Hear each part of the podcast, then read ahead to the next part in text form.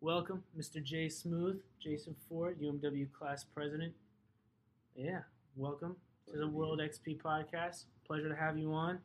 Hopefully, it'll be a good episode. Maybe not.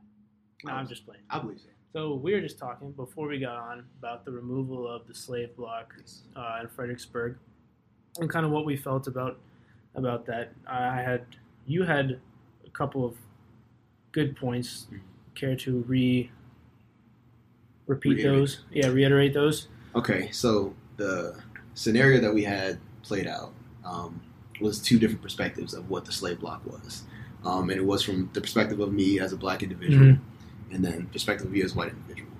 Um, and we explained that, from my perspective, seeing the slave block was a negative reminder, a reminder of, you know, what slavery was, the atrocities that were that were committed against black individuals in this country, and from your perspective, it was a reminder of where we've been, but also where we have come. We talked about how black people have made um, major leaps in society Sure, yeah. since you know within within two generations, um, and we kind of just talked about how when I see that, it is a negative reminder, and the idea that if you take that away, Mm-hmm. it brings peace to me, right? Right. Versus if it's if you take it away, you no longer be able to see the physical reminder of what slavery was and the progress that we made. And you had mentioned that you would like to see that in a museum. I think Right. that would be the ideal place for it. Mm. But from my point of view, I'd rather have it be out where it is rather than nowhere, as Mm. if they just remove it and don't and like throw it away or put it somewhere else. Mm.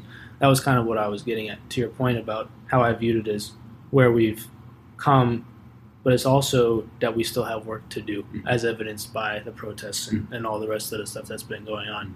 So, totally get where you're coming from, and I agree 100. percent It just is a is a different perspective, and it also depends on. I think a big part of it is education. It's like when you educate people about what slavery actually was, what these people went through Mhm. on the, the ships, like coming across the Atlantic, like packed together and all this, and like the what they endured. It's like to actually take that into account and then be like, "This is where it happened, right here." It's like, oh wow, that wasn't that long ago, and it's like super sobering for me. But at the same time, I understand that not everybody thinks like that. And like we were talking earlier about seeing people coming back from downtown with throw up on the on the block and everything, people taking group pictures of it because they think it's funny and like that is not okay Mhm. from my perspective at all, which is something we agree upon for Mhm. sure. Um, but yeah, so I guess it really just comes down to like, well, is the ideal place for you a museum as well?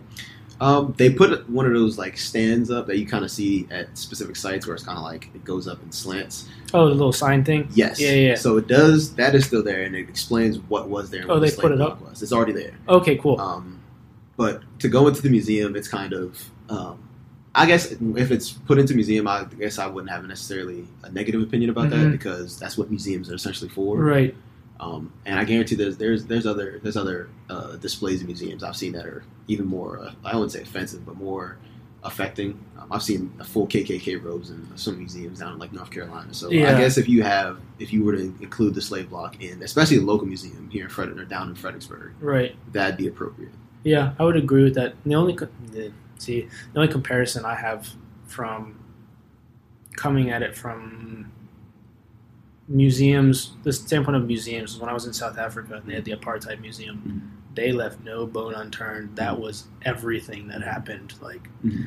nothing was left to the imagination. Nothing Mhm. was whitewashed. Mhm. They're like, or nothing was even watered down. It was like this is what happened because it was only granted it was only like 20 or 30 years ago so there was like video footage of stuff and like they played they had screens all in the museum with like video footage of people getting like hosed and Mhm. like the rest of it so they view it differently than we do Mhm. but it's still yes the point that i would venture to make is it needs to be somewhere where people can learn about it Mhm. history needs to not be erased. Mhm. It happened. Mhm. Was it bad? Yes. Yes. Do we need to know about it? Absolutely. Why? So it doesn't happen again. So the whole point of like when people say let's remove it, it's like okay, where are you putting it? Mhm. Where's it going? Mhm. Are you just demolishing? Are you just it? getting rid of it? Mhm. In which case I'm against it. If you're putting it somewhere, then I'm good with that. Mhm. That's kind of where like it's like it's an it's a deeper, not um, I don't want to say I'm deeper level of analysis, but like it's like what's the next step? What's the effect of this? Mm-hmm. Like, can we consider this, please, before somebody just shouts out with a bullhorn this needs to go? It's like, okay, well, what's the plan? I think that goes into kind of so now with all the protests, it's like people are pushing police reform, but for what? Like I think we were talking about the the two. I think the Senate bill is the Republican backed one, and the House bill is the Democrat backed one. Mhm. There's a couple differences, but by and large, they're pretty much the same, consisting of like chokeholds. What was that? What was the other There two? was chokeholds. There was one for no knock warrants. Um, there, there was included in the bill was no knock warrants, and then they also had one. This one I talked about with the nationwide uh, database Mm, um, yeah, for officers who have committed acts of police brutality. Um, it kind of didn't make sense to me that if an officer contributed or, um, I guess you could say contributed or done committed done, committed was committed a complaint filed against them. yeah, if that's done in you know one jurisdiction, they can then be fired or leave that then uh, police station and go to another one and then get hired there, or even get referred by an officer who has connections in the other one. yeah, And to me, that didn't make sense. As we all know, um, police can get called on regardless of their jurisdiction. If there's a jurisdiction, you know, across across train tracks or across a bridge, Right. they can get called to go assist uh, another police station that is in the other other jurisdiction. yeah. We Um, saw that in Fredericksburg. The exact- Stafford police exactly. was down there. Yeah, Exactly. So that really doesn't help to deter uh, officers who have been um, who have been found guilty, or even No. I guess not even they don't. I don't think they go to court for things like that. It's kind of all Mhm. held uh, handled internally. Yeah. um, the, the internal affairs Mhm. people. It doesn't even hinder Which that makes sense. It, That does, doesn't make any sense. it doesn't even hinder. Honestly, it probably if if they need a fresh start or whatever, Mhm. they can get referrals from. Mhm. I mean, I'm not sure exactly how the how the internals Mhm. work of all that, but it doesn't seem to be internal affairs does not seem to be doing its job, to say to say the least. Mhm. Um, I've read a few accounts from old officers on social media about the culture that is found within police stations and you know Really? the police force. It's it's not the most accepting in a sense of individuals who want to speak out against it. Um, Dave Chappelle's comedy special had a discussion about it. I forget the officer's name, but it was an officer who was an ex-marine or an ex-military who Mhm. was working in L.A. Um, I don't know if you've seen if you've seen the seen 846 one. yeah Yeah, yeah. so he talks about how that officer had a whole manifesto about like his his idea and what he thought about it, Mhm. um, because he had already been an officer who had seen acts of police brutality and tried to speak out against it, and essentially got blacklisted as an officer. I believe Right. he got fired and everything. yeah. Um, and I've read accounts where a police officer has been transferred to another. He was he was on a case with an officer um, who had beat up this kid. He had like broken his nose, and he tried to speak out against it. They didn't end up arresting the kid. They had to make up a whole case against why they were even trying to. Ended up not happening, and he tried to report that officer to his supervisor. Yeah. Guy ends up getting transferred to that officer's unit, and then while on that unit, no one there provided backup to him when he went to any cases. And he had a meeting with the, I think it was the sergeant or whoever the superintendent was Yeah. for that unit. Was like, watch what you say and watch when you try and stab other officers in the back, or you're not going to get backup when you need it. Yeah. And when you foster that kind of culture within, you know, police force, you then create people who no longer like even if you are the whole the good apple within a sea of Yeah. bad ones, you are then you're then forced to then be compliant with what's going on Right. because it is your livelihood Yeah, you got to pay for your kids, Exactly. food for your kids, and exactly, and that's your career. And let's say you've been working in that since you were about you know in your twenties, you're now Yeah. thirty.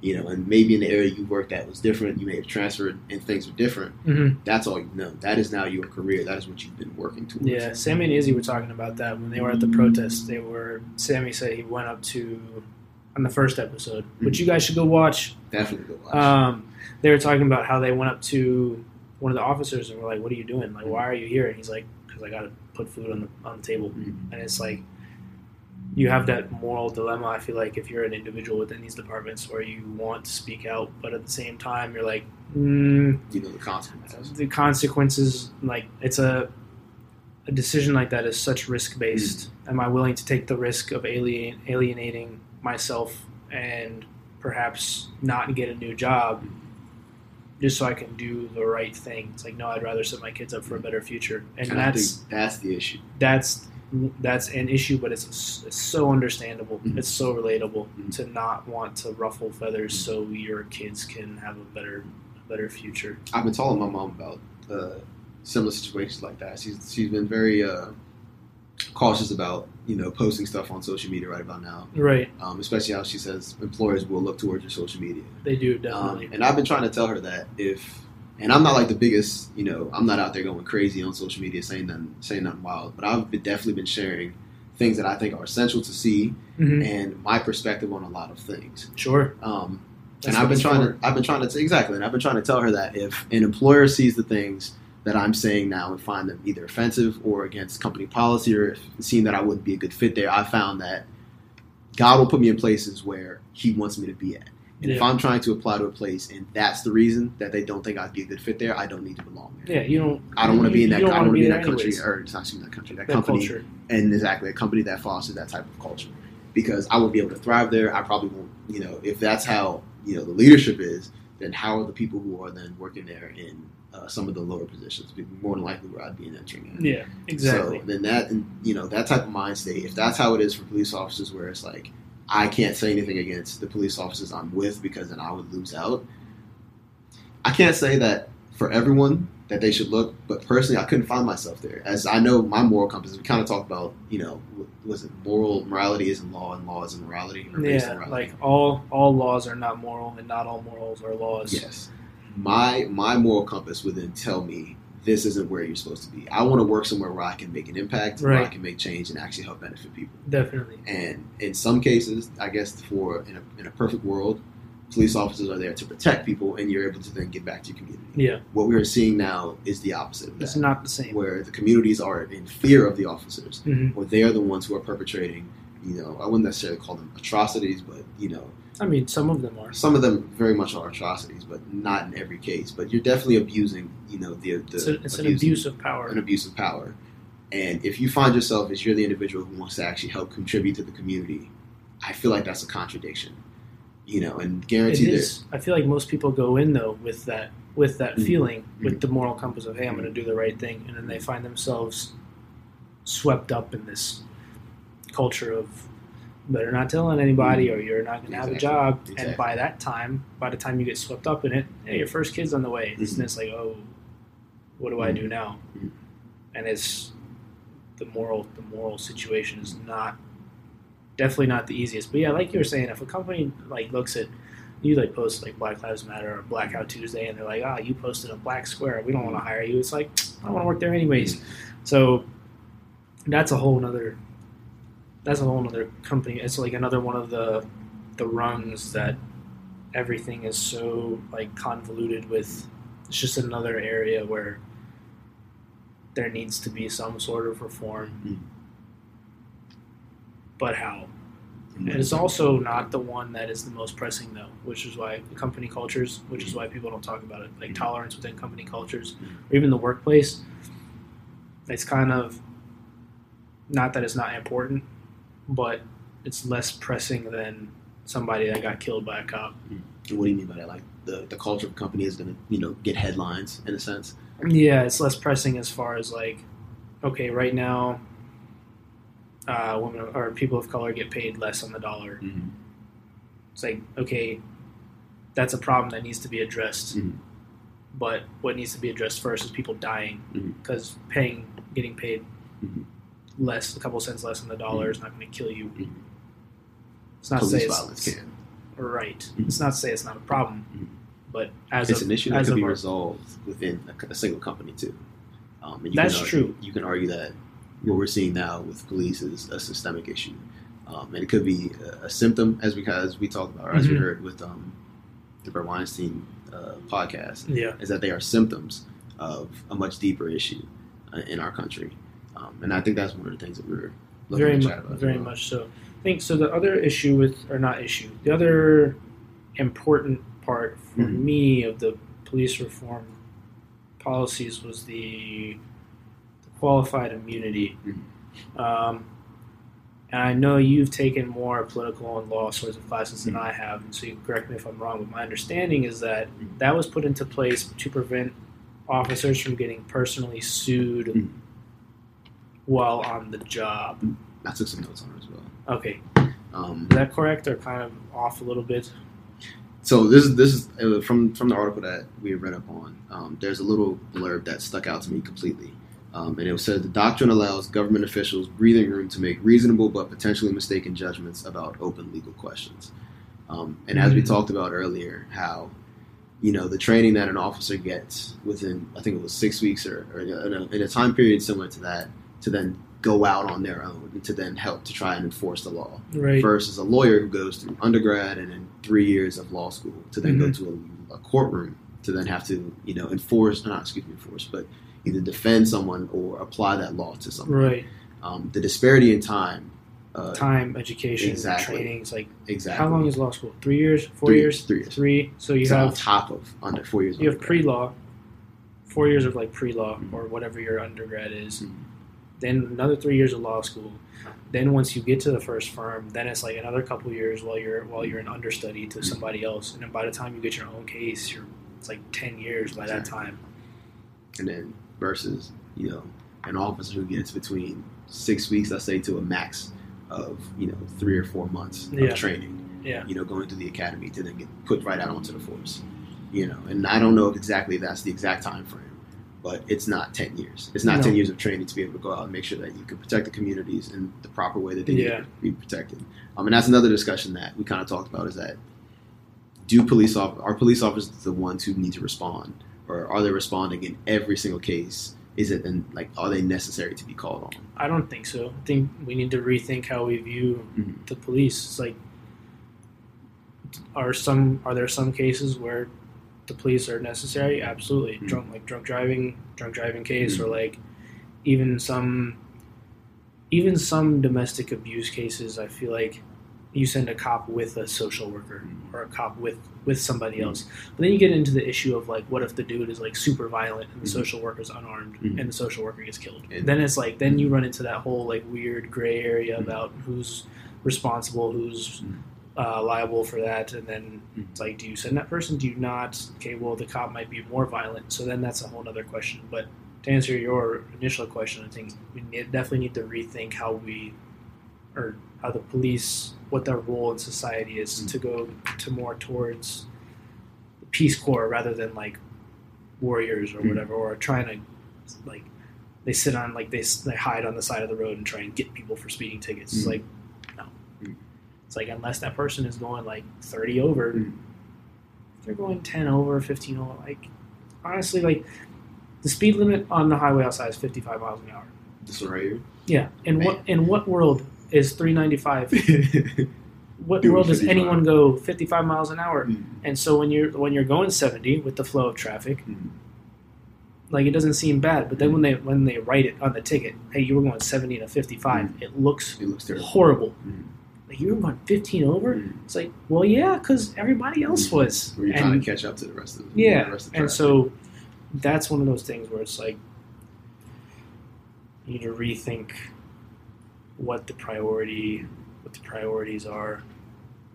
I think, anyways. Mhm. But so it's qual. I think so for the Republican-backed bill, qualified immunity is not touched. I believe, Yeah, and the. Democrat one, it is. Mhm. And I struggle to understand why both sides.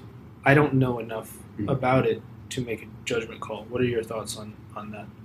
Um, I think it is something that can be looked at, Mhm. um, and this kind of ties back to what I found in the article, um, based on like where did where did the idea of qualified immunity even come from, Mhm. and how is it applied? Um, and we're gonna get we're gonna get notes here real quick. There's two cases, actually technically three cases, but two big cases to, to focus on.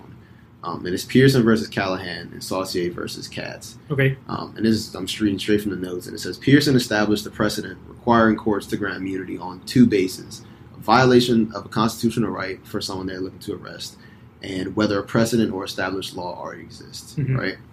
Saucier broke this by granting immunity after only observing if there was a precedent or established the law and not if a person's uh, rights were violated, essentially boiling the eligibility for qualified immunity from two points down to one. That causes That's an issue. problem. It causes an issue. Not necessarily. That's not solely the problem. But when you talk about, you know, having the ability or actually being successful in charging an officer, these type of cases come into issue. What I learned from a legal case was, especially and as I just said, if you're the first person to, you know, get hurt in a certain way by a police officer, you try to take them to court, you're out of mm-hmm. luck because there is no There's no there's precedent. no precedent. There's no established law that says this is illegal. So they get super specific, don't they? Very They'll be like, specific. Oh well, you weren't hit in the left shoulder with the police officer's right hand of a baton of this length. Mhm. No precedence. Yep. So, and and the issue with that is, is that when you look at Saucier's your Saucier's case, it breaks it down just that. hmm You know, regardless. Before, if it was, if you, if there was, if there was no precedent, but you did violate their rights, now it goes on the books, Yeah, right? but they took that away. They took that away without having Yeah. to look at your violation right. If it's, if there's no, if it's already on the books, you Mhm. can get charged. Mhm. But because they can get very specific, oh, this has never happened before, qualified immunity granted. And the way cases work, if you already cite a case that has already been established, Right. you're, you're pretty much done because now it's in almost an identical case. Yeah. You know what I mean? So if I if I attack you in a very specific way and I Mhm. take you to court, right, and it becomes our case, Yeah. if an officer does that and changes, let's say, the location of it, hmm right, the location of where it's done, or if I if you push me down or I push you down in a specific location and that gets put into the case, hmm that makes it now different. Therefore, there is no precedent for exactly what happened. Even though it Regardless. did. Yeah, even though it did, regardless if you violated my constitutional right, Mhm. they're not looking towards the Pearson case. They're focused on the Saucier case. Mhm. So when you, when it comes to the court of law, stuff like that gets very specific. And reading up on that kind of made me understand that this is there's there's loopholes in it. Yeah. And when it comes to when it comes to courtrooms and judges, you understand why people put so much emphasis on getting judges. Understand why this presidency has confirmed a, a large number of judges during these past these past four years. is To understand that regardless of what the law says, if I interpret it a certain way and then put it on the books, it is now it's now has a precedent. Right. You know what I mean? Like if I if mm-hmm. I vote or if I judge something in a certain direction or a certain way, it's now it's now on the books. Period. Right. You know what I mean? And regardless of whether or not the law is there to follow it, there's always in the case of Saucier, there's already a case that says I Yeah. can do it this way. Regardless if there used to be two requirements, And people used to cite that one. I don't have to cite that. Even if you cite that case, Yeah. It in the doesn't matter courtroom. because the precedent has been changed. well, not even if it changed, I can cite another case. Yeah. If you cite the Pearson one saying, okay, you violated my rights and you did this, you know, and let's say there isn't a precedent on the book. So if that, or let's say there is a precedent on the book, excuse me, so you can find them for that. If they only go by Saucier, or the Saucier case, I don't know exactly how you say his name, um, and you find that however they framed it, that there is no precedent, they don't even look towards if, Mhm. you vi- if your constitutional rights are violated. So issues like that goes, and that's where the whole idea of, you know, it's it's bigger than just the police. Yeah. Then you go into all right. If you even if you have an encounter with the police you try and enforce you know the law upon them, you then have to take it to a courtroom to have it settled. Yeah, and then there's its own set of issues as Mhm. well. So, do you think that these reforms are enough to satisfy the Black Lives Matter movement or their goals? Or what do you think their goals I think it's treading lightly. Are- well, I can't even sound Republican half, um, but I do know the Democratic bill is definitely treading lightly. uh Um, and I'm not saying you need to completely reform it. I think it does need to be looked at in a, a much deeper aspect than it is. I'm not Mhm. actually. We did read upon it, but I'm not. I can't remember exactly what the bill said. I should have took notes on that specifically. Um, but I do believe that it's something. It's something that needs. Well, first of all, it needs to be bipartisan, and the fact that you can have the Republicans have pretty much saying this is not. We're not touching this whatsoever. Like this is a no go for us. Yeah, Is already putting up a wall in the first place. it's a weird thing because they're both saying it about the other ones, even though the bills are about 70% the same. I think the only real Mhm. difference is the qualified immunity. Mhm. Everything else is the same, Mhm. but they're both like, no, we're not going to talk to Mhm. you, which is not not good. Which Mhm. also means that nothing gets done, Mhm. Which means that either the Black Lives Matter movement peters out, Mhm. or unless there's some group or person that takes charge as like the leader, Mhm. there's no leader of this movement to negotiate with for what needs to get done. So they're just they being the poli- like Congress is just off the cuff saying like, yeah, we think this will be fine, Mhm. but and it's like, having no what, to actually discuss whether. yeah, there's no there's no discussions with Mhm. people on the on the street. I mean, like, well, what do you what do you guys see? Mhm. What do you want? That's terrible leadership. You're a good leader. You're going to go talk to people. Say, Mhm. hey, what do you see? Like, let's come up with a plan. Because Mm-hmm. then once you talk to those people, and those people have buy-in because they're part of the plan. Right now, there's no buy-in because nobody trusts Congress. And so, regardless of if they get this passed, there's no. And so it puts Congress in a lose-lose because they have no one to negotiate with to even Shape show that leadership. Mhm. Not that they would, anyways, Mhm. but let's assume that they would. Mhm. There's no one to do that with. Mhm. So then, what is the goal? I've heard a lot of defund the police, Mhm. abolish the police. which could be skewed, as we talked about. It could be skewed or painted in in weird or very Yeah, which can be skewed. Yeah, and the problem with that is it's a headline. It's a catchy thing Mhm. without any nuance. Mhm. So if you defund the police, we're kind of jumping a little bit, but if you defund the police, right now, police don't make. I don't know what the exact number is, Mhm. but they don't make a lot. Mhm.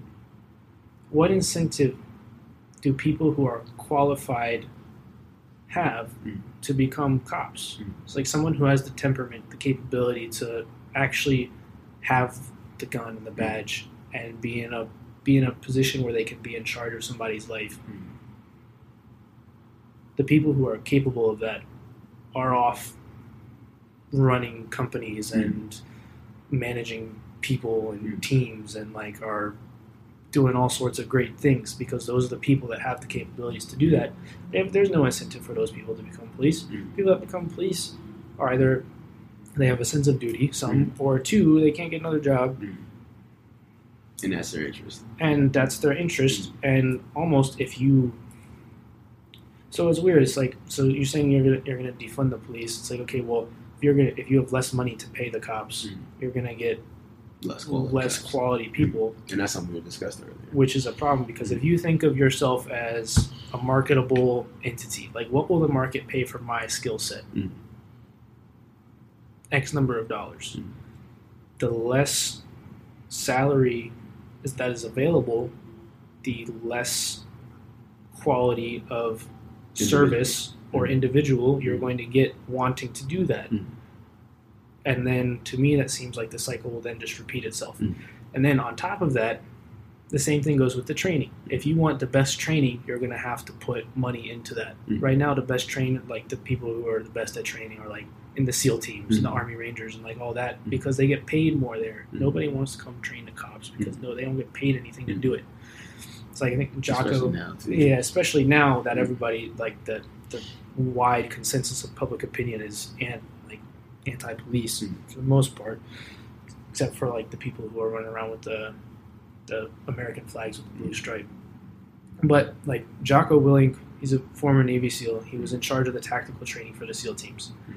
He would run those guys through scenario after scenario after scenario with simunition, like, uh, and they'd watch it back and be like, "What can I do better?" Like cops don't get that sort of training. That's what they need, but that training costs money. Mhm. So if you take money away from them, what are you left with? Like I don't. And my thing is, and we, we discussed this earlier, is about the amount of money that police units do get, or police departments, and wherever it is, state, local, or federal. Where does the money specifically go? And how we're talking about training and how we have to talk about increased funding towards training. My gripe with it is the amount of military style equipment that the police do get. Oh, for sure. And They don't need that. they don't need all of the equipment. And No. I, I, it's weird to see them painted. And I, I'm, I'm not a police officer, but I swear that some of them choose the police being a police officer instead of a military, and they still see it in the same in the same paradigm. Definitely. In the It's- same structure. It's almost like it's. I don't have to go through boot camp, and I still get to have this giant still gun. guns. I still get to have all Yeah. the gear, and nine out of ten times they end up either keeping some of the gear or having some of the gear at home. Yeah. Then they choose to go buy their own weapons, and nothing's wrong with owning weapons. But it's the mentality that you get from being a police officer. It's the, as we talked about earlier, the structure Mm-hmm. and the entire entity of a police department and the way they see things, the way they think, Mm-hmm. the way they treat the people who are in in the, in the on the police force. They see it as a brotherhood, Yeah. and it's weird. I, it's it's weird because I was talking to my mom about this, and it feels like they're almost like domestic military is how they see themselves. Yeah. And it's almost like we are the foreigners in another, like if they're in another country, like in Iraq, we Yeah. are the foreigners that they see us. They're there to protect their country, they're there to protect the flag and enforce the law, and we're the people Yeah. American citizens are the ones who are then causing the issue, and they're the ones being called upon to go and resolve the Yeah. issue. All the all the pro like I, it's weird to see them continually react with more brutality when the entire purpose of the protest is to protest police brutality. Yeah, I'm like the, the whole the whole point of the movements is getting missed. yeah, You know, it is for sure. So I guess instead of is reallocation of funds. reallocation of funds Yeah, to see the to see the budget and exactly where the money is going Yeah, to try and reshape it from that. yeah. So that would cause some oversight then. It's like from where I Mhm. guess. Oh, one of the other things in the in the police reform bill, there was Mm-hmm. a. Oh, we already talked about the national database, but if they were to do something similar, a national database for budget accountability, Mhm. where's the money going? Mhm. That would probably be useful. Mhm. I guess I hesitant. I'm hesitant to say useful because I would almost not want the government to be in charge of that Mhm. because they're already wrapped up in the whole scheme system type deal. Mhm. Some independent auditing third party Mhm. type type deal might be best. Do you think it's something the public should be able to see, or specifically?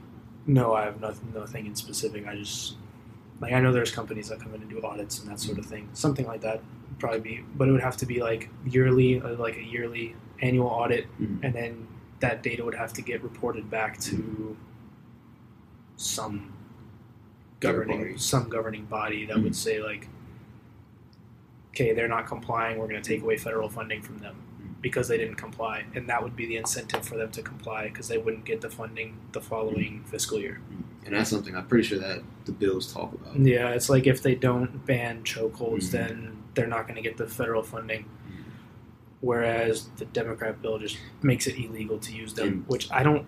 I My issue with the my issue with the whole incentive one is it's uh, you're still leave, you're still leaving it in the department's hand to report it whether or not sure. you know. So if they choose to report it, and you know, there are, I guarantee, especially in New York, uh, police departments already are kind of shady about what they report. Mhm. They have they have cases that don't they're like not necessarily going to resolve, but issues that get reported to them that don't even go on the books. No. So- yeah, for sure. If you're talking about then withholding federal funds, if you don't exactly tell us everything all of the all of the Well, times, then they have no incentive to tell, which is where Exactly. they would have to go get audited.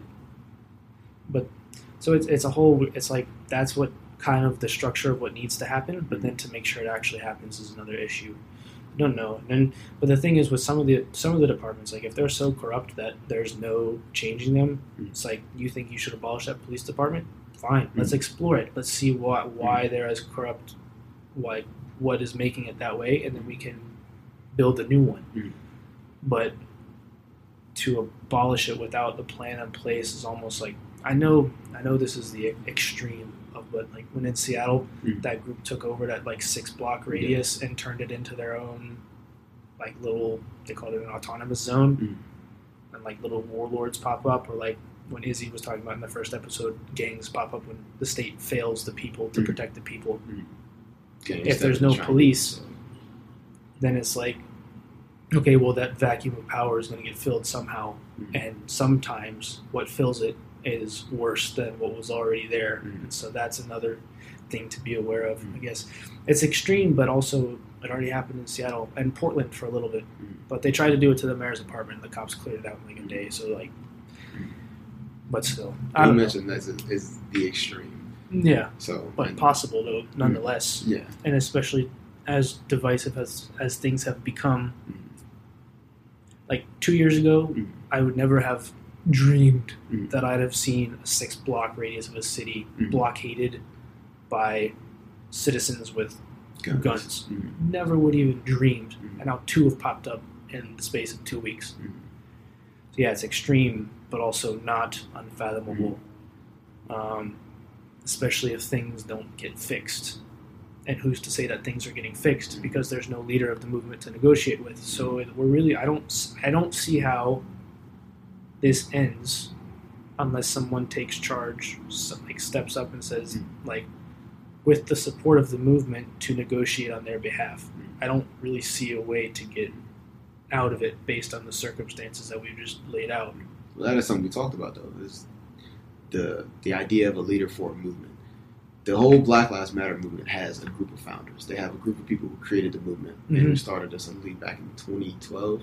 Don't quote me on exactly the date, but it's been I around. think I think 20, 2012 or thirteen. I It's think Obama was still in office. Yeah. it's been around for some years. Um, but from a historical standpoint, the idea of leading a movement, especially this big now, it's, it's spread internationally, hmm is it's already on the radar of the government. Right. And to have one person who is the leader of the movement is or even a group though, or even a group that will negotiate on behalf of. Like a, a like the creators of the movement. Yeah. correct? Like this clearly it was an idea, and the Mhm. name came from a group of people. Right. So in my in my mind, I could see those that group of individuals being the ones to step up and create a game plan for the Black Lives Matter movement to send it out through their emails and say this is what we are looking to achieve, Uh-huh. and actually have the set game plan. So have Had they heard from them? that I don't know. Um, I'm on their email list, Uh-huh. and I do get a lot of information and newsletters, but I've yet to see a full game plan laid out. Um, now, I'm not saying there isn't one. There may Sure. be one that I haven't seen. Well, it'd be nice if they were to release it Mm. because I don't. I haven't seen it. Well, I haven't seen it either. Exactly. Um, but there may be one. But the whole idea of having a leader, especially nowadays, can come with way more than just being the one person to talk to. Um, when you take a look at society and the way society kind of paints people who gain, I wouldn't even call them celebrities, gain importance or being Mhm. influencers. Mm. you know, they kind of either try to find dirt on them, they try to paint them in a certain light, and regardless of how, you know, what their objective case is, look at Colin Kaepernick. People Sure. are still going to say what they think about what they're doing Yeah. in their own perspective. Um, and then from just a historical standpoint, what I was just saying is that the government doesn't necessarily take too too fondly to individuals who step up That's and actually true. try and speak out against the system that is That's set true. up. You know, if you look at like the, the leaders of the civil rights movement, Mhm. either they were assassinated or they're just they like the movement itself was crippled. Yeah. Take take for example the Black Panther Party. Yep. You know, the leaders of that got killed, Yeah. brutally got killed. Yeah. You know, so it's hard to be the person to want to step up when you see one the history of it, Sure. and two you understand the social society that we live in, Yeah. the social construct of what you know, the internet that's on that's out now with social media, and how people will try and portray it or try and skew what the actual idea of it is. It's a difficult one then because I agree. I, I wouldn't want to do that, Mhm. But at some point, There needs to be direction. somebody Somebody somebody has to provide Mhm. some sort of direction because if they don't then like we are saying the politicians have no no guide Mhm. because they're not going out to talk to anyone No, like that's that's an issue that needs So- to be discussed. that is an issue as well but they're just kind of making it up and that's not good either Mhm. so i don't know and it just becomes this this cycle where the policing keeps going and then it cripples the communities that it affects disproportionately um, you know, like especially in the in the black community we touched on this with sam and izzy as well but the like the amount of single parent households is like some absurdly high Mhm. number. I know you were talking about generational, um, the generational like symptoms of that.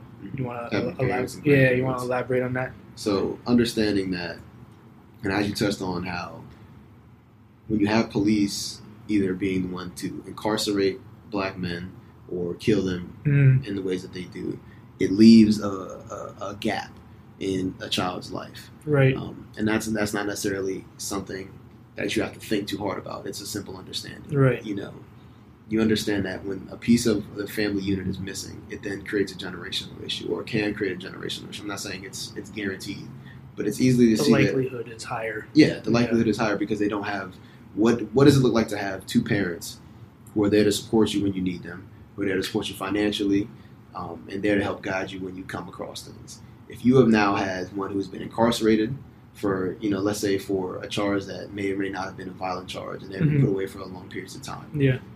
You now have a perspective of the government that has now taken your, your dad away. Right. You know what I mean? So then you kind of grow up with either with that resentment Mhm. or if your mom is working two or three jobs to try and provide for you, you're then kind of navigating through that life on your own. You're not, Right. you don't have anyone there to then help shape you and help teach you. All right, this is what you got to do when you get into these type of situations. Right. You know, making sure that you're good when you come across that. Mhm. Um, so when you have a, a child grow up like that in that type of environment, it's easy to see how it's so it's the stereotype of oh, this kid is a problem child. He comes, you know, he has anger issues or he has issues with this. Mhm. Well, he doesn't have anyone in his home to help him with those issues. Right. You know what I mean? Understand that this is you're, looking at the symptom of what the problem is, Right. rather than what the problem is itself. Yeah. There's also an interesting biological standpoint to that. It's like when I was listening to a podcast and uh, it was a, a, bi- a biologist was talking about when you take a large portion of the males out of a, any given population, Mhm. The males who are left become in higher demand Mhm. from a mating perspective, Mhm. and then they don't have the incentive to stick around Mhm. and create that family structure that you were talking about. Mhm. So not only is it they're incarcerated, Mhm. but the ones who are left have less of an incentive to stick around because they're in higher biological demand by the females of that community. And that's from what biologists were saying, that's across the board. If you take a large portion of the males out of any community, that's kind of what happens. So that is compounded on on top of the fact that they're growing up without dads and they don't have the role models, and then they do the same thing of either they get jailed or killed, Mhm. and then the ones who are left, it's just the cycle repeats itself, Mhm. and the opportunities to get out aren't aren't there and won't be there until that's addressed, Mhm. Which is And at face value, that does make sense. And as as you were explaining it earlier, it made sense.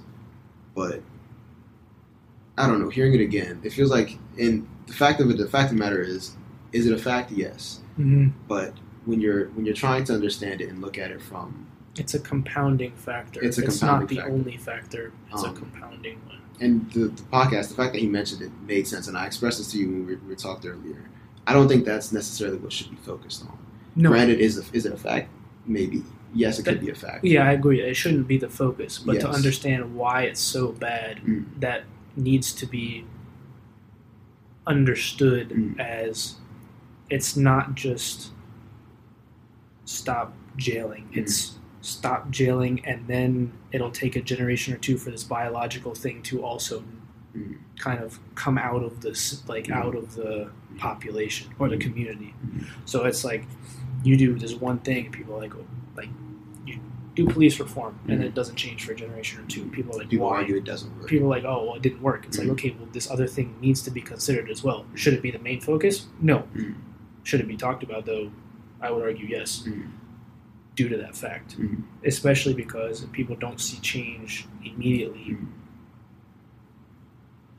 Then it's like, well, it didn't work anyway, so like, why, Why- did you? Why, why did you even do it? Mhm. It's like, well, no, just like patient, like Mhm. patience, like let it kind of.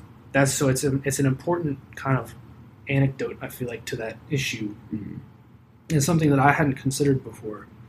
Um, but yeah, like you said, that it shouldn't be the, the main focus Mm. to this to the single Mm. uh, the single parent household issue. Shouldn't be the main focus at all. But is it is an important part of the issue nonetheless. I'd be curious to see what In my what opinion, percentage, or if you can even factor out a percentage for that, of what type of like how that actually contributes to the greater discussion at hand. I'm sure there's models studies done about like not within this particular one, but if you pull a group of males out of the population, Mhm. what happens to the kids Mhm. of any mammal species, probably, or any species where both parents are Mhm. involved in raising of in the raising of the child or offspring or whatever. I feel like there are studies done on. I feel like that's difficult though if it's not a human. Yeah, Mhm. it's different. It's different It's for sure. different. Humans is different. because it's one thing to just pull them out, but it's also when you're talking about humans, when you're talking about black people, how are you pulling them out? Yeah, And the And- ways that they're being pulled out makes it issue. makes it worse than it Not necessarily makes it worse. That's that's Right. the key issue. Because if you're Yeah. talking about mass incarceration on a scale that on on basis that's either nonviolent offenses Mhm. or the three strike laws in California, or, or even just drug offenses killed. or whatever. Yeah. Yes, that then leaves an impact. The Mhm. fact that how they get pulled out of the the structure, the I guess you can call it society, should say. Yeah. So the way they're being pulled out is the issue at hand. Not necessarily okay. They're getting pulled out now. There's you know one male for every four women. Now it's easier for him, to, you know, to go have sex with each, each one of these women and then have kids, and then now he gets to pick which one he wants to go Yeah. to. It's bigger than that in the sense It is because definitely. yeah, It is definitely bigger. I'm Mhm. not trying to take away from the initial issue at Mhm. hand, but yeah, yeah. Okay. So, but when you see it, when you see it from that perspective, as let's say if there was an equal amount for each one, and, Mhm. you know, in an ideal world, there should be. You shouldn't have to Mhm. have you know disproportionately more African American males going to jail or Right. being killed by police than there are any other kinds. But that's the world we live in. So when you see it from that perspective, and instead of understanding, and from from this gentleman's perspective, and I'm going to say he's a biologist, so let's see what he would look at. Mhm. But when you look at it from the perspective of okay, Evolu- evolutionary biologist. yeah, it's- specifically, It's a little twist onto like how people evolve and how Mhm. their like the instincts evolve Mm. rather than just it's it's a nuance, but Mm.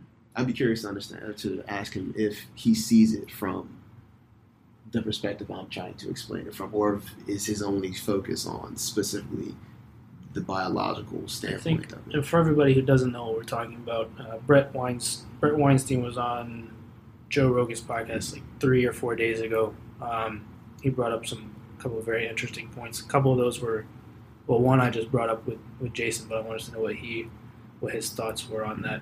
I don't want to speak for him, but I would venture to guess that his point would be, so many people are already talking about that, and no one is talking about the His perspective. the biological part, and so it's important to bring it up. Mhm. Would be my guess. Would be how he would respond. Mhm. Obviously, I'm not trying to put words in his mouth, but I've heard what you're saying Mhm. way more. Like I've heard what you're saying from multiple people, Mhm. like all different like places. People who understand how this how the cycle works. Mhm. That's the first time I've heard that. That perspective. Yeah, And it is and it is a different perspective. Definitely a different perspective. it's, it's it- it almost is- like a, supple- a supplement. yeah, Yeah. but it's based on fact. Mhm. As it, as you can say, it is based on fact. Um, what contributing factor does that fact have? I don't know. No, Um, I'm not sure. I'm not sure if there is research on that, but from at face value, it is kind of, and this is kind of where my responses come from. Is Mhm. may it be true? Yes, and we've we've said this as, as well. May it Mm-hmm. be true? Yes, but is that the focus of what we are focused on now? No. Not necessarily. Yeah, It still is fact. Yeah. So Definitely. And he brought up another good point about biological systems within the brain that like the instincts that lead to how human beings can take any terrestrial like environment Mm. and use it to their advantage. Mm. And what he was talking about with the slave trade was you were taking people out of their ancestral environment Mm. Taking them out of their culture, thrusting them into a new, different environment. So Mhm. all of what they had known before did no longer applied. Mhm. They had no common culture because they mixed people from all different places in Africa. As far as like, they didn't keep all the people from like Ghana together or Cote d'Ivoire together. It was all mixed up. So there was no common culture. So then they had to make their own, and that set them back biologically as well. And that was another point that I hadn't I hadn't considered from like yes, did all the atrocities happen to where at face value, okay, they didn't have the money, they didn't have the like the generational wealth or the access to education or that, but it set them back argumentally. more, more than mentally because we were talking about before about how if you're taught so often that like people don't like how you look. You're talking about how people in like the 30s would use like chemicals on their hair to make it straight or whatever. But it's even deeper than that. It's like your instincts your deepest instincts at your core were taken away from you. And mm-hmm. that is far worse than what like not to say that the other stuff isn't bad because it's horrible that's mm-hmm. far worse than that. Your Mhm. deepest instincts no longer apply mm-hmm. from and that is a horrible horrible thing to take away from a group of people especially like the black community and native americans Mhm. to take like groups that reside on the east coast and stick them on the west coast and Mhm. like with nothing Mhm. it's a horrible horrible thing Mhm. i so i don't know what you thought about that as well Now, what aspect? Just them getting moved from. just generally the the that deeper part like to go deeper in past the Mhm. face value of there's no generational wealth or there's no like the Mhm. education wasn't there the opportunities wasn't there Mhm. like So I can talk on what we mentioned earlier as well. More or less backtracking. Um, but how I mentioned that black people are like the only group of individuals in the country that have been taught to dislike themselves. right And how the image of, you know, being like a white person, as I mentioned with the whole conking the hair and trying Yeah, to yeah, straighten yeah. it through chemicals. Where the idea that is if you are black and you have natural curly hair and you have the natural everything about you that has been that has been God given to you, you Mhm. no longer like, and you then strive to try and be like a white person. There's what other group in this country has been put through so much turmoil on top of that. You know what I mean? And the Mhm. fact that and this and this kind of compounds back to everything, even you know with the the black family unit, black family unit, excuse me. Um, but the idea that you can grow up around other black people and just kind of have the idea that you know, especially if you're going to a, a mixed school where Right. there's you know all kinds of races, and you're looked at as the lower, you're on the lower Mhm. rung Right. you kind of look around yourself. You first look at yourself, understanding what is it about me that put me on a lower rung. There's no Mhm. difference between me or any other student in the class. Right. You know, we have the same amount of grades. It's simply based on the color of my skin. You Yeah. grow to resent that because of how other people then view you. Sure. Yeah. You know what I mean? You Mhm. under you kind of get to you self not self idolize, but you, you you internalize how society sees you. Yeah. And there there's examples of people like that throughout society, but you kind of you see it from the perspective of they do whatever they can to then get away from their blackness because they've been told and it's been portrayed and painted as if that is what's wrong. It's Right. simply the base, base the color of your skin is what's wrong. So they do whatever they can to get away from it, whether it be you know speak out against other black people Mhm. or just change change the texture of your hair to try and make it more more resemblance of a white person's. Mhm. What that, that that in itself leaves damage in generations and how we talk about biology. When you do something like that to a human Mhm. and to a, a race of human, Mhm. that leaves generational scars. Mhm. You know what I mean? That are not easily fixed Not by easy- any means. if you can even fix them. Because now, if you let's say you internalize those things, right, Mhm. and you become successful by turning against your people, in a Mhm. sense, by turning not i wouldn't necessarily say turning against them, but by choosing to be more like white person Yeah. than it is like a black person, by saying, "Oh, you're just dirty, you're you're impoverished, or you're what they call them dependent people if they're on Mhm. welfare." If you were in a place where you were privileged enough to make it out, and that is a pers- that is the perspective that you now have Mhm. Like what who is who's there to tell you that that's incorrect in a sense No one. because now that you believed it you you've now internalized it and then you've made it out you can say oh it's possible You believed it, and then you were successful. so now it's saying oh why can you know if I can do it then anyone else can do it and that argument has been used from a white to a black uh, white to black direction from white people to black people as well Well, even like people like Candace Owens and Thomas Sowell Yeah. and people like that yeah use that as well. exactly so and that's weird I I had, I had a whole theory about that like that's one way to always guarantee to make sure that you're successful is to turn, as as a black person, is to turn against other black people. If you find yourself in a, in a place of privilege hmm and you choose to take advantage of that privilege by saying, "Oh, why don't other black people do this? It's not that hard. It's so easy. I can go out there and do it." hmm They, I feel as if you almost have to sell something. You have to sell, you know, the only thing that you can't get rid of, and that is the color of your skin, to be Mhm. able to say that Yeah. because then you no longer are now, in a sense, respected. If you have to then downplay and play the role of the oppressor against the people that look like you, Yeah. you've now. And to me, to me, that's like, I'd say unforgivable, personally. But I hadn't thought. I hadn't thought really that much about that. Whenever I I, haven't had whenever time to think about it because it, it blows my mind Yeah. how some people do. the the way that the way that I view that is more of like there's a kernel of truth in there Mhm. as far as is it possible for a black person to be successful? Mhm. Yes. If you make good decisions, will it increase your chances of being successful? Mhm. Also, yes. Circumstances and environment has to However- as well. Can't forget. Cir- however, circumstances and environment play a huge role in that, and that is what's conveniently left out. So it's like partially true, and that's where we get a lot of the, the divide, right, between like conservatives and liberals. It's like, see, look, we have this person that said black people can be successful, and they're black. Mhm. It's like if they just have to make better decisions. It's like, yes, true, kind of, But yeah, kind but of. also you're there's missing. this, You're there's this other part Mhm. that you're totally missing, and I I had a talk to with Sam and Izzy about this as well. But it's like, and then so then you have the people that are like, oh, it's all the environment. It's like, well, Mhm. no, It could be.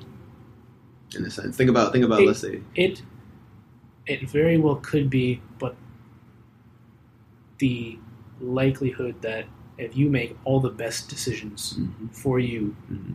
that you are not going to at least go somewhere. Mhm. I would say is probably very low. But on the contrary, let's On say the you contrary, if you make all the best decisions, the environment can still defeat you, essentially. it can. So it's like So let's say you make all the wrong decisions in the right environment. You have Yeah. a good family. You have friends that'll look out for you. You have a good school Right. that comes to your name. You can make the wrong decisions, and still and based on your environment, still turn out okay. and still turn out okay. That One hundred difference. percent. Right. That's the difference. And I'm not disputing that, Mm. but what I'm saying is it creates the divide between people who are both partially true, Mm. but they think it's all the way true, Mm. and then they just yell at each other. Mm. And when those two sides are fighting, they're Mm. fighting and they're not working to find the solution, Mm. which is what the issue needs, not more yelling. Mm. Because we've seen plenty of that Mm. over the last four or five years. It's been going So- on for a while. Yeah, so to your point that if you make bad decisions in the right environment, you'll probably be okay. Mm. One hundred percent true. Mm. My point was more of like the divide that's been created Mm. by two points of view that are both partially true. Mm. Is like there's not a binary. Mm. It's not a binary. Mm. It's a complex issue. With full of nuance. Mm. And to turn it into a binary does a disservice to all the people who find themselves in that position. Mm. One, and two, does all does a disservice to all the people who are trying to make policies to help, even if they even are trying to help Mm. at this point, Mm. because then they have to pick a side because they're not going to get reelected anymore. Mm. Um, and so that creates the issue of the people that are making the policy have to pick a side, and then they just argue. And when they're arguing, again, they're not finding the solution, which doesn't help the people that are in the predicament in the first place, and that's where we are.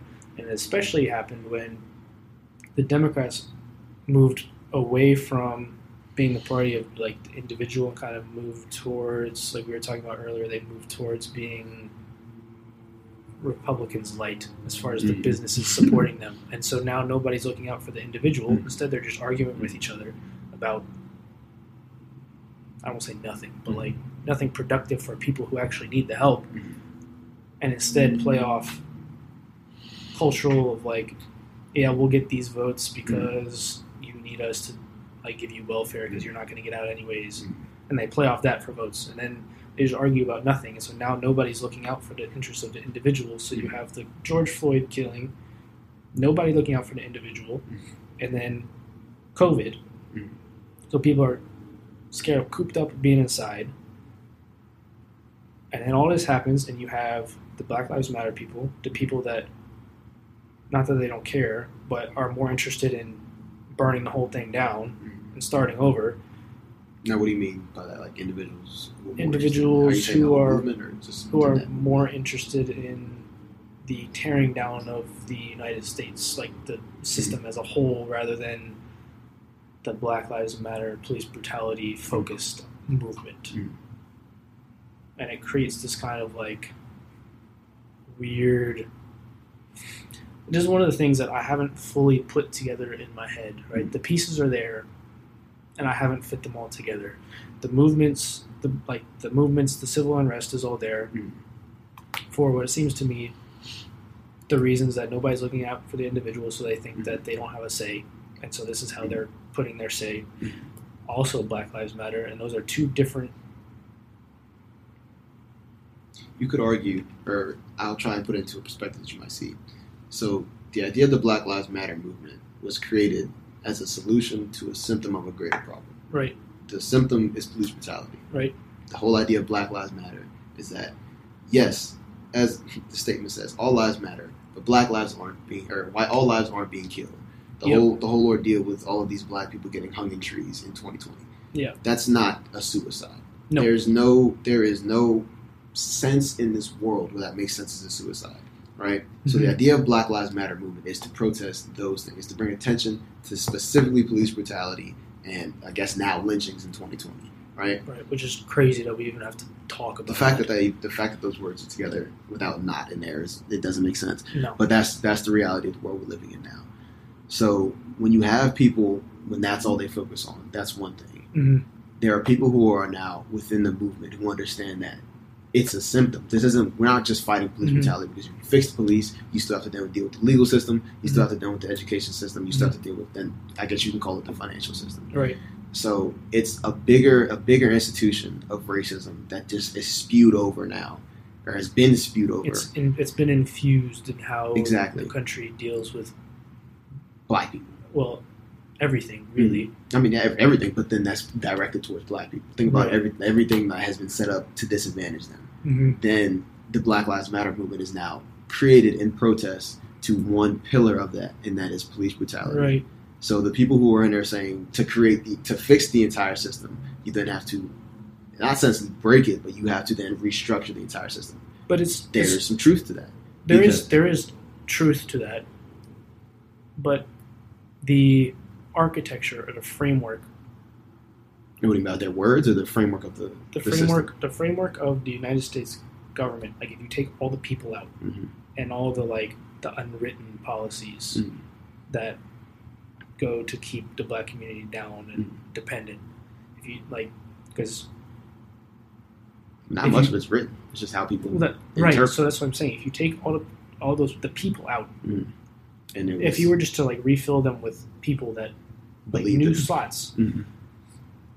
I think the architecture like could use some tweaking probably. Oh, Just without like with like with like with to, to come along with the times. Mhm. But it's it's a good system Mhm. from the standpoint of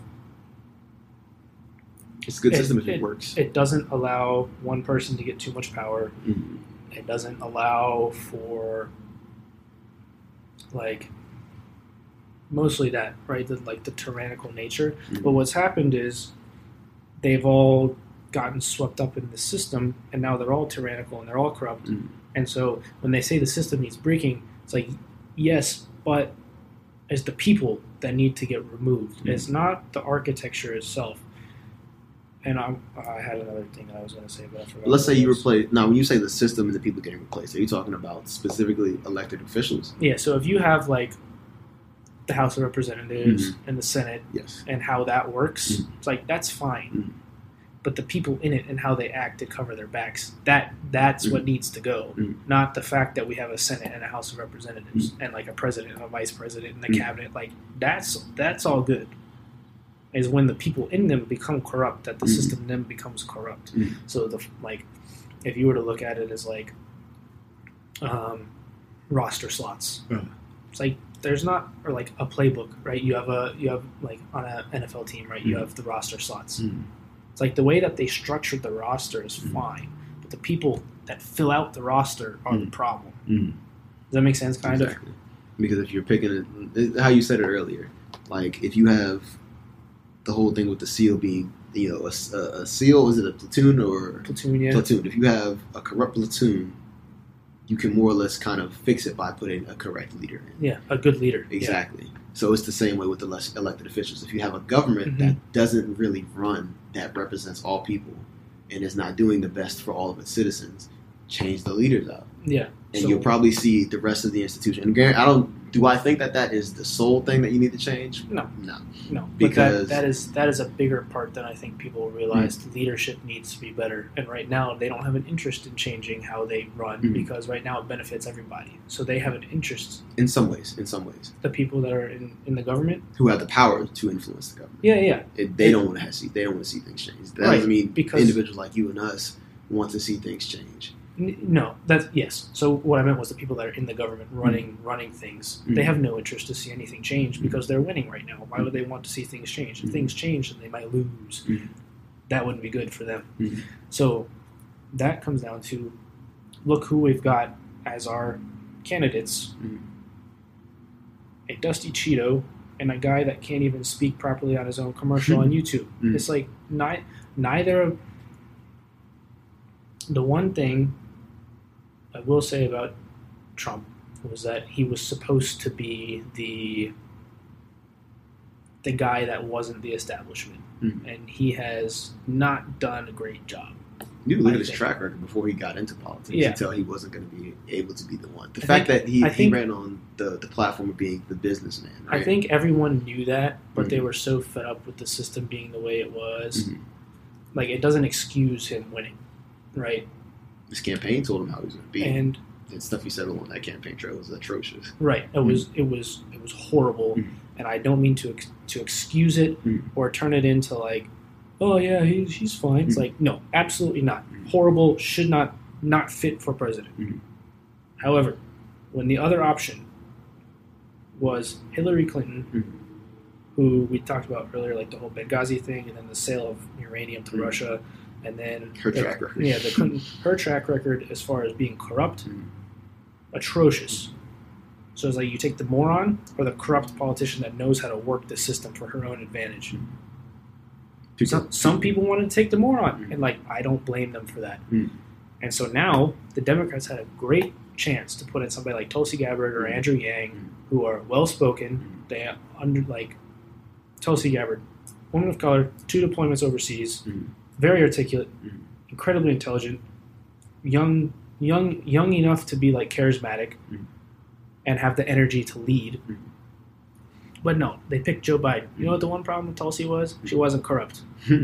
It's like, dude, come on. So now it's like, I blame the Democratic Party for where we are from the standpoint of they had options both election cycles to put anyone else, and they didn't do it.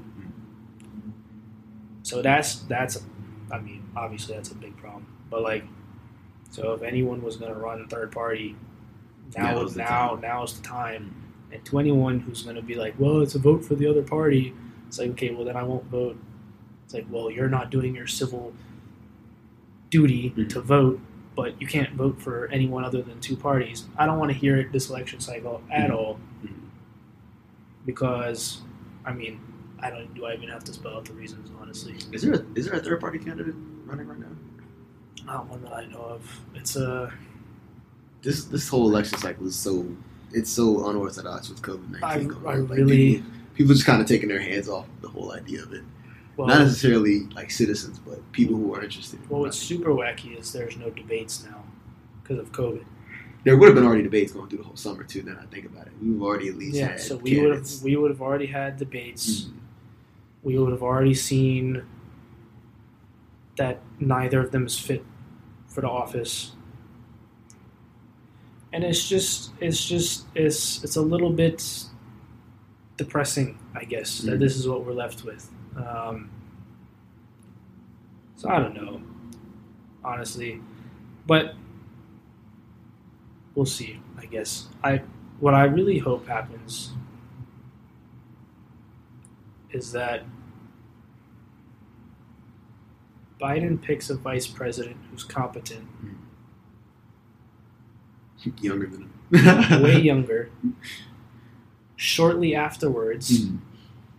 becomes completely incoherent, Mhm. and then whoever he picked has to run the country. So that we have Maybe, a better a maybe, better option. maybe. Will that happen? We have to see. Only time will tell. Probably not, because he hasn't picked his vice president yet. Very true. Which is, uh, it's just, uh, it's just a. I don't even know how we got on this. What were we talking about? What were we talking about? We kind of been all over the place. We've been all over the place. Oh yeah, so people that want to take the whole system down, That's right. and, and the whole econ- and the whole economic system as well. It's like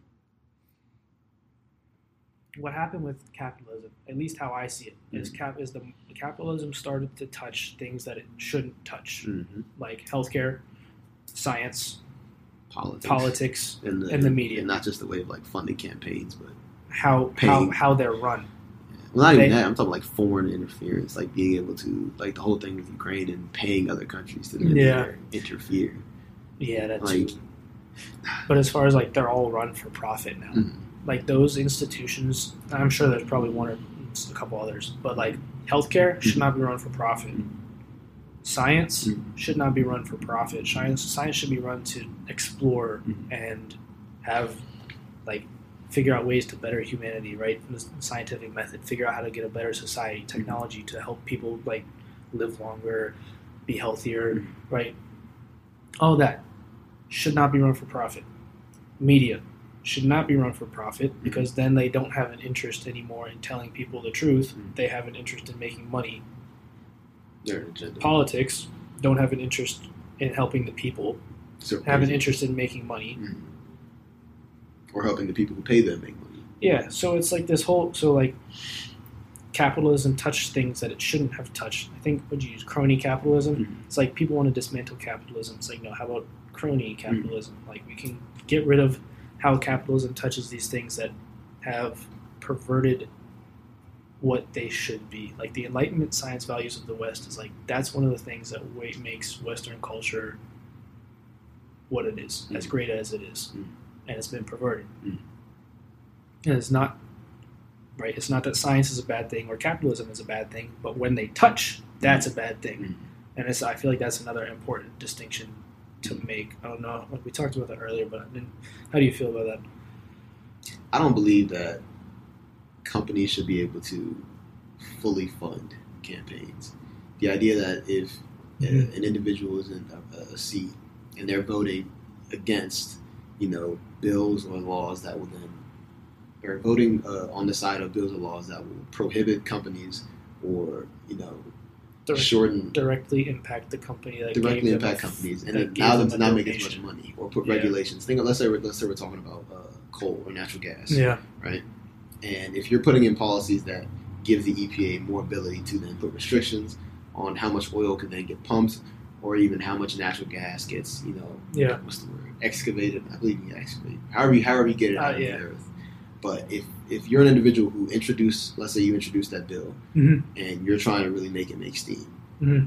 a gas company can then just lobby, Fine. lobby for the other side. lobby, or if there's another candidate who, who's running against you, who's saying, "I would never do that. I'm here to save the jobs, Yeah, the coal miners, and all of this." Yeah. The, the company can then pour pour as much money as it wants into that campaign to Mhm. help put out ads, to help put up signs, and to help make sure that your your message and this candidate can Mhm. then be more visible Mhm. than the other. Will that guarantee a seat? No. Are the chances higher yes, that it will likely win that seat? It does increase. yeah, So if you have a grassroots campaign, and it happened in Fredericksburg, if you have a grassroots campaign versus an incumbent who's already established and they have donors or political action committees that will just want to pour in money towards his campaign Right. and help him make sure that he can keep that seat, who who are you really there representing them? yeah. What are your interests? You're you're you're not helping the people who put you in position. You're representing the people that gave you the money to get you to seat. Exactly. Or to help you keep the seat. And that's one thing I learned in poli sci Mm-hmm. early on was that representatives don't necessarily get elected to then help people. They get elected to make sure that they get reelected. Yep. You don't get into a position to hopefully get you know change the world in an election cycle and then get voted out. No. You get in because you want to. You can't make change as a newbie, anyways. You're as your freshman, as a freshman representative, you're not going to be able to make that much change. Right. The goal Well, in that's a getting problem, elected, anyways. But that's a different problem. very different problem. The goal in getting elected is to make sure that you can then you turn it. Most people try and turn it into a career Yep. be there for a year, years, actually try to make change. Some don't. They choose that this isn't for them. If you know, they try to come in and actually make a change and realize there are mountains of you know either rep- other representatives, colleagues that they'll work with, or just steps or policies in place that make it um, like way harder than it should be. They choose it's not for them. Yeah. There are some who have went in with the idea that you know if I'm here for ten years, then I now have power. Right. You know what I mean? I Yeah. now have I now have sway over the people, and people like to respect that. If you if they if your representative has been in this seat for 15 years, Yeah. you know, and he's gotten you know he's thrown you breadcrumbs here and there. Yeah. You know, if you put if you apply enough pressure for him that doesn't go against his party's agenda, he can provide it for you. Then you see it as oh well, you know, he's done this for us and he's done that for Yeah. us. As long as you have a good track record that says I've helped the people of this of this district, hmm you know, then you can say that. He may do all these other things, or he may accept money from this group, or he may Yeah, but he helps me, so I don't he care. He helps me here, so I don't care. And the amount of politicians who are in place who have, have that reputation, Mhm. you know, who, who may not be clearly don't have the, actually have the best, best track record, Yeah. but they've done, you know, nickels and dimes for the people of their community. They understand that if we want to be able to try and get stuff done, Mhm. this person has power, this person has sway, he has leverage, he's the chairman of some committee, and if we want to try and get stuff done, we can at least try and get it to get it through. Yeah. I don't believe that's how politics should be run. No. Now, who am I to say? I don't Uh, know. You, you're you're somebody who understands how the system works and has watched it fail. representation is meant to be you're not regardless of what your beliefs are regardless of you know whether you agree with something or not if it helps the people of your of your constituents your constituency and that's what they want granted you can try and advise them against it. If it's something that actually can bring them harm Mm-hmm. but if that's what they want you are you're not there to decide whether or not it's right or wrong for them. You're there to represent them period. So and granted it's not just one person making a decision but you're supposed to vote on something based on the people you represent. That's You know- that's how it should be in every institute, like every institution. Like as far as you, if you're representing a population, You should live there. You should understand what the people want who live there. Mhm. You should not be a career politician. Mhm. You should not be in it for the money. That's that's one of those things with like people who are working like what's called the public service. Mhm. You're there to serve the people you represent. Mhm. Same with the cops. Mhm. When the police department doesn't have the same makeup as the area that is policing, not good Mhm. because you don't have people who are police. You need like the the police need to be people who are from that community, so they understand what the problems that that community faces, and therefore are better equipped to handle them. Mhm. Same thing with Congress. Mhm. If you're not from whatever district you're representing, you don't know what they need. Frankly, you don't care because you're getting donations from whoever. Big companies, Big companies. Yeah, and so it goes back to the money needs to come out of politics, out of healthcare, science, Mhm. And the media. So without those four things, those four. what, those are the biggest four because the media can basically. So if the money is in science, and science isn't doing real accurate science. The media doesn't have to tell you the truth on what they're doing, anyways. So when, so do you remember when CDC came out and said masks don't do anything for coronavirus? Like only they should only be used if you're a healthcare worker. Mm. So Fauci came out later and was like, "We said that because we were worried there was going to be a shortage of masks." They literally lied Mm. to everyone. Mm. Bad science, bad media. Mm. He's involved in politics, so we can say bad politics too. Mm. You lied to an entire country Based I- on the idea. based on the theory that there might be a shortage of masks. You know what would happen if you say, "Hey, we're everybody should wear masks. Don't buy them, please, because the healthcare people need them." Companies would start making them. The question is, one, would people actually believe that and not choose not to? Because think about think about the whole idea of capitalism, as we we talked earlier, is to get something for you and your family to make sure you're secure. Because that is that's the system we live in. It allows you to do that, Well, and that's kind of what's That's incentivized. that's how individuals live within the system. Within the capitalism is Okay. capitalism is built off. I have a product or service. You're willing to pay a certain Mm. amount for it on the market. that's our change. Yeah, But you just said there are people who are going to see it like that. So regardless if they came out and said, "Hey, you need masks, but don't buy too much," people there, there were going to be people who weren't going to listen to that in the first Sure. place, even if they didn't even hear that. But were would you rather them lie, or would you rather them tell the truth and let them let it work, let it work itself out? I'd rather them I'd rather not them tell lie. the truth. But my issue goes beyond that, and the fact of the matter is, is that we're kind of stuck in where we are now. We're kind of talking about more recent stuff. But Mhm. if you look back towards the end of January and all of February, Mhm. we were we were prepared for a pandemic style of virus to come around. Mhm. We ended up we have a PPE stockpile that the, the federal government had. Yeah. Trump ended up selling the majority of ours to China when they when it blew up over there Mhm. and it started getting actual like headlines saying, "Oh, there's a virus in China. Mhm. You know, it could spread out." We were end up selling all of our PPE, all of our masks, all of our face shields and ventilators to China. When it reached us, we realized we didn't have it we didn't have anything. we have nothing. There was a com- there was a com- forget specifically which company, but there was a company that was talking to someone in in the government. I just got to look this up, um, and we can talk about this after. But there was a company that was asking, "We see something coming because all of the stuff that we had Yeah. for sale, all of our masks, just sold out within like a week." Yeah. When something like that happens, you realize that there's an issue, and there potentially could be a shortage. The Right. red flag was raised back in like February and Yeah. March Yeah. before it even got to America. And Before a lot of it got here. before a lot of it got here. So we, the, the, the fact of the matter is, regardless of what he's saying, regardless of anything that happened, we could have been prepared for it. We could have been. We could have been prepared for it. He could have been if, if we if we were more prepared, if our if our stockpile had been hadn't been decimated, if we hadn't sold it all to China, and if the companies could have, and I guarantee it was, I'm pretty sure it was contracting. That was the whole reason that he is the person that didn't end up manufacturing all of these because he didn't have a need to, even though he could have sold them privately.